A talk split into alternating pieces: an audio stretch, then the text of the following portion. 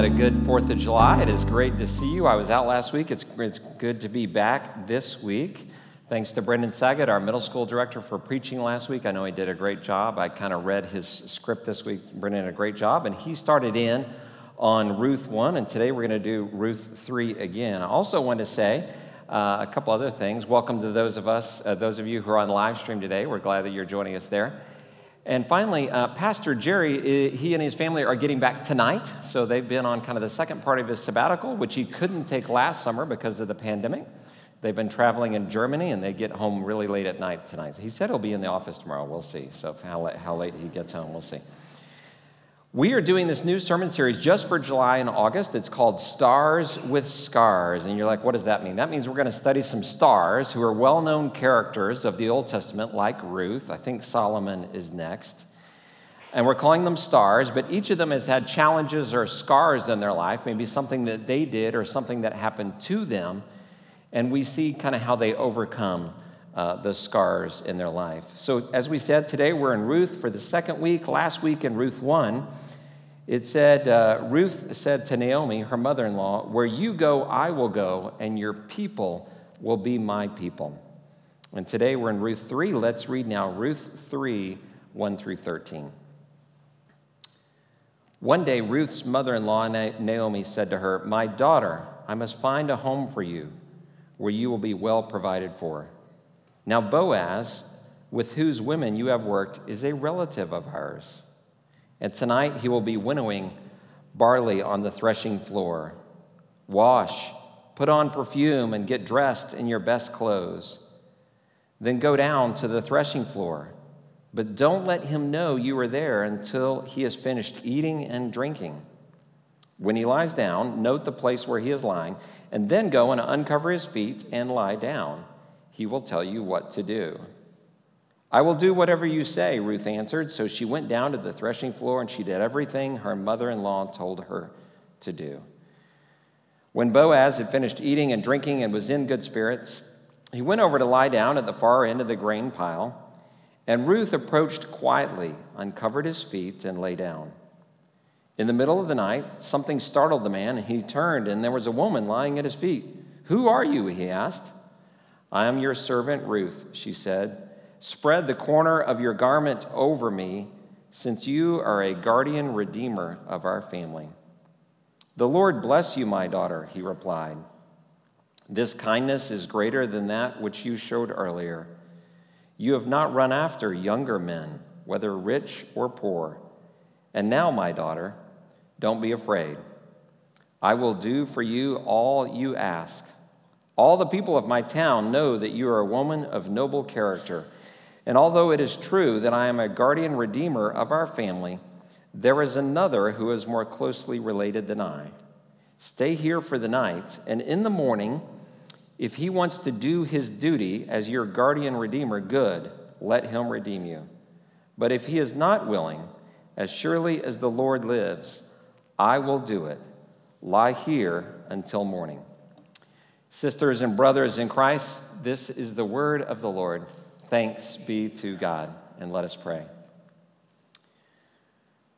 Almighty God, on this Sunday, this Lord's Day, in this sanctuary, may the words of my mouth and the meditations of all of our hearts as we look at your scripture together be pleasing to you, O Lord, our rock and our Redeemer. Amen. So, Ruth is an Old Testament star in a sense. She's she's famous and she has scars. Now, her scar is mainly one big scar, and if you were here last week, Brendan talked about that a little bit, and if not, I'll recount it just very briefly. So, in a short period of time, uh, Ruth's husband died, her father in law died, and her sister in law's husband died. So, the father and his two sons all died, leaving three widows. Now, her sister in law went back to her homeland but Ruth decides to follow her mother, Naomi, uh, back to Judah and specifically to Bethlehem. So even when Boaz says this town, he's talking about Bethlehem. Now, this was a time, certainly ancient times, you're thinking back to the time kind of of, of the judges, so even before the kings, a long, long time ago. It was very difficult for single women, or especially for widows, to make it and survive in the world. And so to lose all three husbands in their family was a disaster. So Ruth has gone back to Judah, even though she is from Moab. She is a foreigner, she's from a foreign country, uh, and married her husband. And she goes back with her mother in law, Naomi, to make sure she has a safe place to live, food to eat, and support it would be good for Ruth to get remarried. So that's where we pick up the story in Ruth chapter 3. It's during harvest time, and Naomi, again her mother in law, is smart and crafty, and she sees that Boaz is a good man and is a relative of theirs and might be an available husband. And so today we're going to be talking about that both Ruth and Boaz have high character. They are people of character, and character pays off. So Boaz is listed as a guardian redeemer in this translation. It's also translated, you may know it, as a kinsman redeemer, which I like that translation. That's what I grew up with. Or I read another one this week, next of kin redeemer. So kinsman redeemer, guardian redeemer, next of kin redeemer. And it's kind of a funny name when you think about it, kinsman redeemer which got me thinking this week what are some other funny names or job titles? So I, I picked out a few, just did a little quick you know, Google research this week, and here's a few. They're going to be on screen. The first one I heard about was uh, bacon critic. I really like that, you know, and I, I wonder if I could have that job, be like, because I don't know if there's much to criticize about bacon. I think it's really, it's really good. So I'm going to show you a, a bunch in a row here that, that are kind of more in the business world. Wizard of Light Bulb Moments would be a, these are actual job titles for companies that I found on the internet. Wizard of Light Bulb Moments is marketing director. Chief Chatter, call center manager. I'm not sure you want to be a call center manager, but you could be the chief chatter. You could be a counselor. It was a problem wrangler. I'm not sure that's exactly what a counselor is, but you know, hey. Master handshaker, sales rep. I know if you're in sales, it's more than just shaking hands, that right? Interwebs mechanic, webmaster. And uh, Master of Coins, CFO. What do you want me to do with that, Stuart? Move, move, it out a little bit? Is that why it's echoey a little bit? A little scratchy. There we go. Is that better? Okay. All right. They're giving me signs from the back. And then finally, here at ZPC, Deacons of Fun. So, hey, we have that, that title there as well. Um, and this is really for deacons for fellowship at ZPC who provide fellowship events. So Boaz is a kinsman redeemer. Again, kind of a funny biblical title. But what does this mean? One commentator I read this week says the kinsman redeemer is a goel, which is the Hebrew word, a goel, who was responsible to safeguard the person, the property, and the posterity of the family. The person, the pro- property, and the posterity of the family. Boaz was her goel, her kinsman redeemer and she had the right to expect him to marry her and raise up a family to perpetuate the name of Elimelech, who was her father in law. So, for Naomi's husband, had property back in the Bethlehem area, and if she remarries, then the property will stay in the family. So, back to the story Naomi had told Ruth so you, there's this guy out there, Boaz. You've been working in his fields or helping in his fields. I want you tonight to clean up. She actually says, clean up, put on perfume, get dressed nicely. And after he's fallen asleep on the threshing floor where he would go to protect the grain that they've harvested, lie down at his feet. He will tell you what to do. And in that day, again, in this ancient day, it's not our day, it's an ancient day, it was very different than ours. This was understood to be the role of a servant to lay at their master's feet and be ready for the command of the master. So when Naomi told Ruth to lie down at Boaz's feet, she told her to come in a very humble way as a servant. And Naomi wisely counseled Ruth to do this, trusting in the goodness of the kinsman redeemer, hoping and trusting that Boaz would be a good man and be the kinsman redeemer. Ruth had character. She followed what Naomi said, and character pays off. Now, had Boaz, if you think about it, this, it's at night. She goes down, she lies at the feet, it's in the dark, at the, at the feet of a man that she doesn't know very well. And had Boaz not been an honorable man, this could have been a dangerous situation for Ruth. But in God's plan, Boaz treats her with respect. Ruth trusts in Boaz's goodness, and Boaz trusts, as we see in the conversation, that Ruth's intentions are good. Both have character, both have high character, and character pays off. So, Ruth, in a sense, in this, these kind of biblical terms, belongs to Boaz. Is, he is her next of kin, one of her next of kin, and he can redeem her. In a sense, for us, we belong to Jesus, God's family. We are God's children, saved by God into his family. And God chooses to redeem us. In a sense, by Jesus' death on the cross, he buys us back from our lives and then he gives us new life in him. He redeems us. Boaz is a redeemer, as Jesus is a redeemer for us. So, what does it mean, though, to be redeemed? And there's an old story of redemption. I know I've told this story before. I know other uh, youth leaders and pastors over the years have told this story, but I think it's a great little vignette which tells us about what is redemption. So, here is the story. Once upon a time, there was a boy who built a model sailboat, and he went down to the water, to the river, and he excitedly placed the boat into the open water. This was close to where he lived. He gave it a gentle push, and it took off, and the wind caught the sails. The boat went through the water much easier than expected. And then suddenly, the boy realized what was happening. The sailboat just kept going, it was made so well.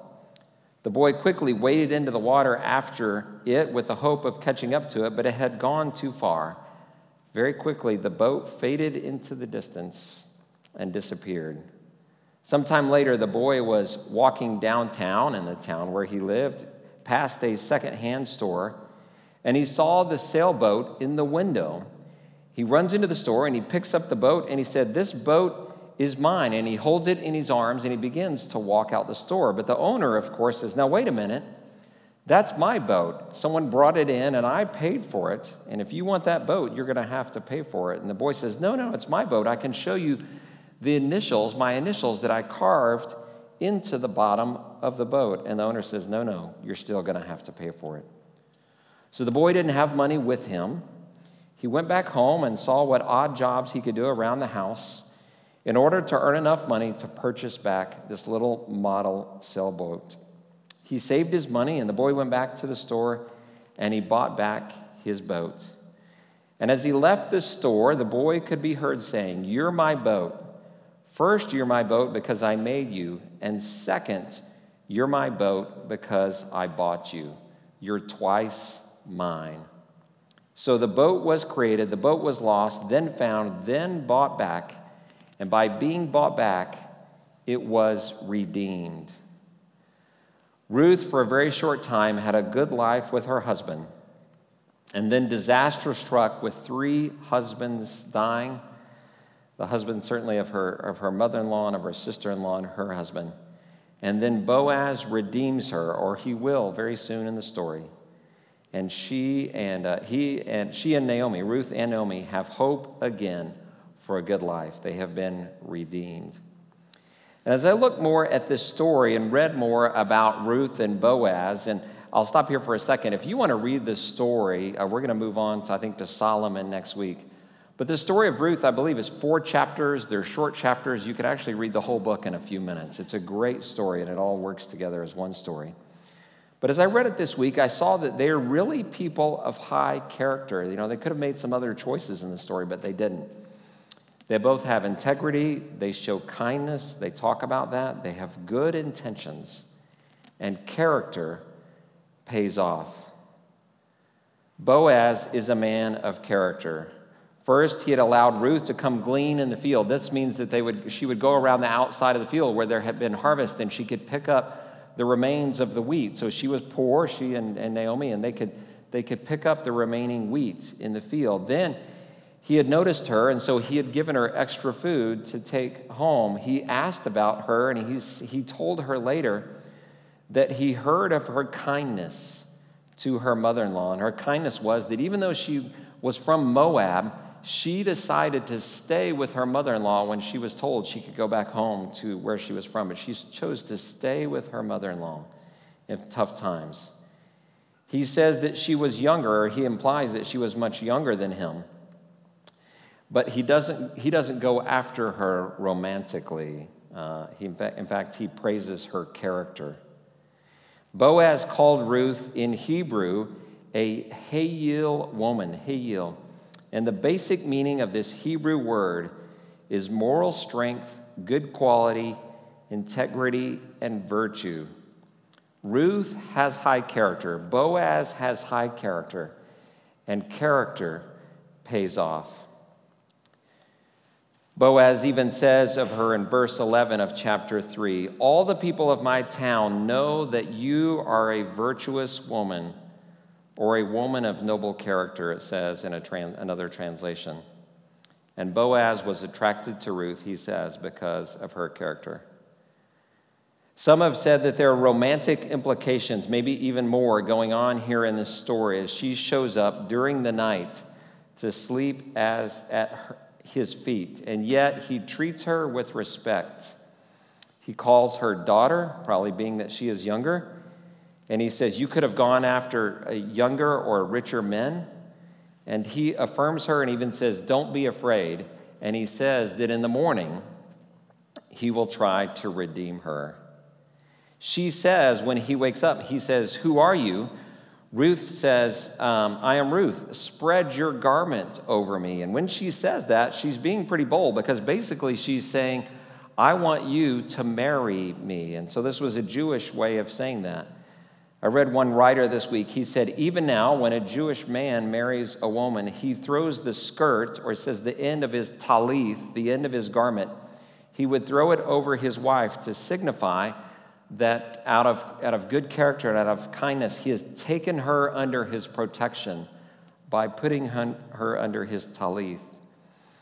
In Ezekiel 16:8, God uses the same terminology in relation to Israel. Again, this is God speaking to the nation of Israel. I spread my wing over you and I cover you. Yes, I swore an oath to you and entered into a covenant with you, and you became mine says the Lord God. It sounds like the boy in the boat. You are mine. God says, I spread my garment over you, and you became mine. And even back in chapter 2, in Ruth 2, Boaz had said to Ruth, May you be rewarded by the Lord, under whose wings you have come to take refuge, foreshadowing what would happen in chapter 3.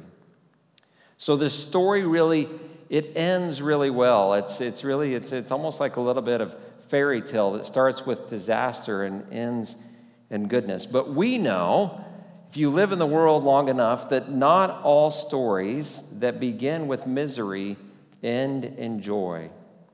And even when they do, the joy does not always cancel out the grief, at least not completely. And of course, life doesn't work out always as it should or as it did in the book of Ruth. It's sort of a clean, God blessed sort of way. But in this story, today, it, at least it does here. But the story of Ruth does not mean that your life or my life will be easy and that everything will be made right because we know that it won't. Life is not like that. But when we act with integrity kindness, we listen to good advice as Ruth did, when we make good decisions based on caring for others as Ruth did, as Boaz did, often we are blessed by those decisions. One of Ruth's first decisions we read about last week in Ruth 1 is she chose to stay with her mother in law, who was a widow. And it even said that Naomi was bitter. She said her about herself, she was bitter at, at this incredible loss that had happened. And Ruth said, Where you go, I will go. Your people will be my people. And at that time, they didn't know what was going to happen. Basically, they were destitute and alone. And they're probably traveling back, probably very harsh land to get back to the town of Bethlehem, where Naomi is from. And yet, what Ruth speaks comes to be truth, because now, through Boaz, literally, Naomi's people become her people. Brendan Saget, when he preached last week on Ruth 1, he reminded us of, of this that your people will be my people. And he said that this includes the church. The church family can be your family. The church people can be your people. We are called in the church to be like family, to care for each other. It is part of who we are as the church. And we are called as the church then to go out and care for those in the world that are within our reach. Maybe it's through our resources that we send out to help others, or maybe it's literally by going out with our hands and feet to help others. I've been helped by the church a lot in my life, being part of the church. I want to tell you a story from 20 years ago about how my family was reached out to, and the church family was really my family. So, most of you who know me know that my wife Claire and I have four kids, and they're all close in age. And it's been great for most of the time because they get along pretty well and, and because they're close in age, except with those sibling rivalries, you know, which always, they, everybody has that. But when the twins were born, we had twins last. When they were first born, it was crazy. So, all of our kids have spring birthdays. So, we had a, a boy who had just turned four, a girl that just turned two, and then we had two babies. And like all new parents, we were sleep deprived, we were exhausted, we were in need of help. And someone said, if people offer to help, don't say no, say yes. And we did. Now, of course, our families helped us during that time, especially that spring and summer, but we also had the help of the church. And after the twins were born in April, several high school and college girls from our youth ministry here at ZPC babysat for us often that summer, that spring and summer and fall. Some we were able to pay, and some just said, hey, we'll come by your house, we'll hang out for a while, and they just volunteered their time, and they would just show up. Some of the girls even offered when they saw how busy it was, they said, you know, if you don't mind, I'll spend the night and I'll help you do one of the night shifts to get up and hold a bottle for the twins. Isn't that amazing? They would offer to do that for free. Amazing.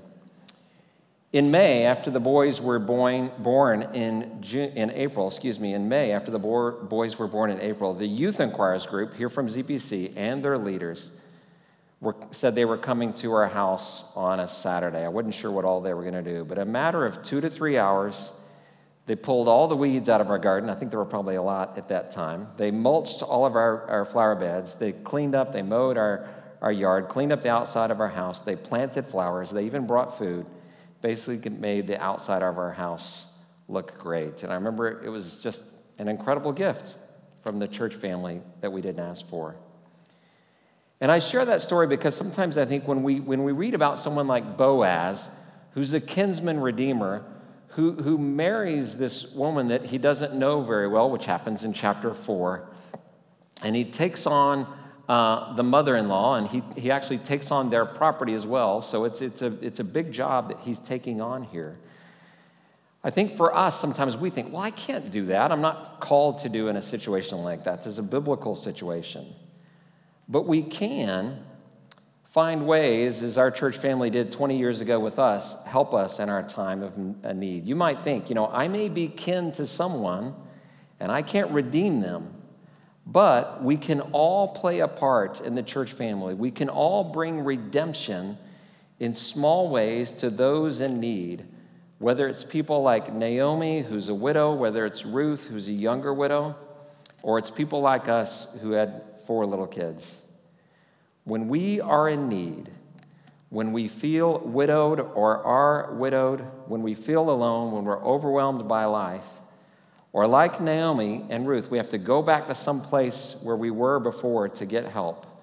The church should be there too. That is part of our calling to be there for each other in our time of need. And God shelters us under his wing through each other. Jesus is our ultimate redeemer. And God is God the Father, a loving and gracious and merciful Father Jesus is the one who spent three years with his disciples, and near the end, he no longer called them his disciples, but called them his friends. They didn't need to lie down by his feet. Instead, he washed their feet. And he said in the Gospel of John, What greater love than this, than a person laid down his life for his friends?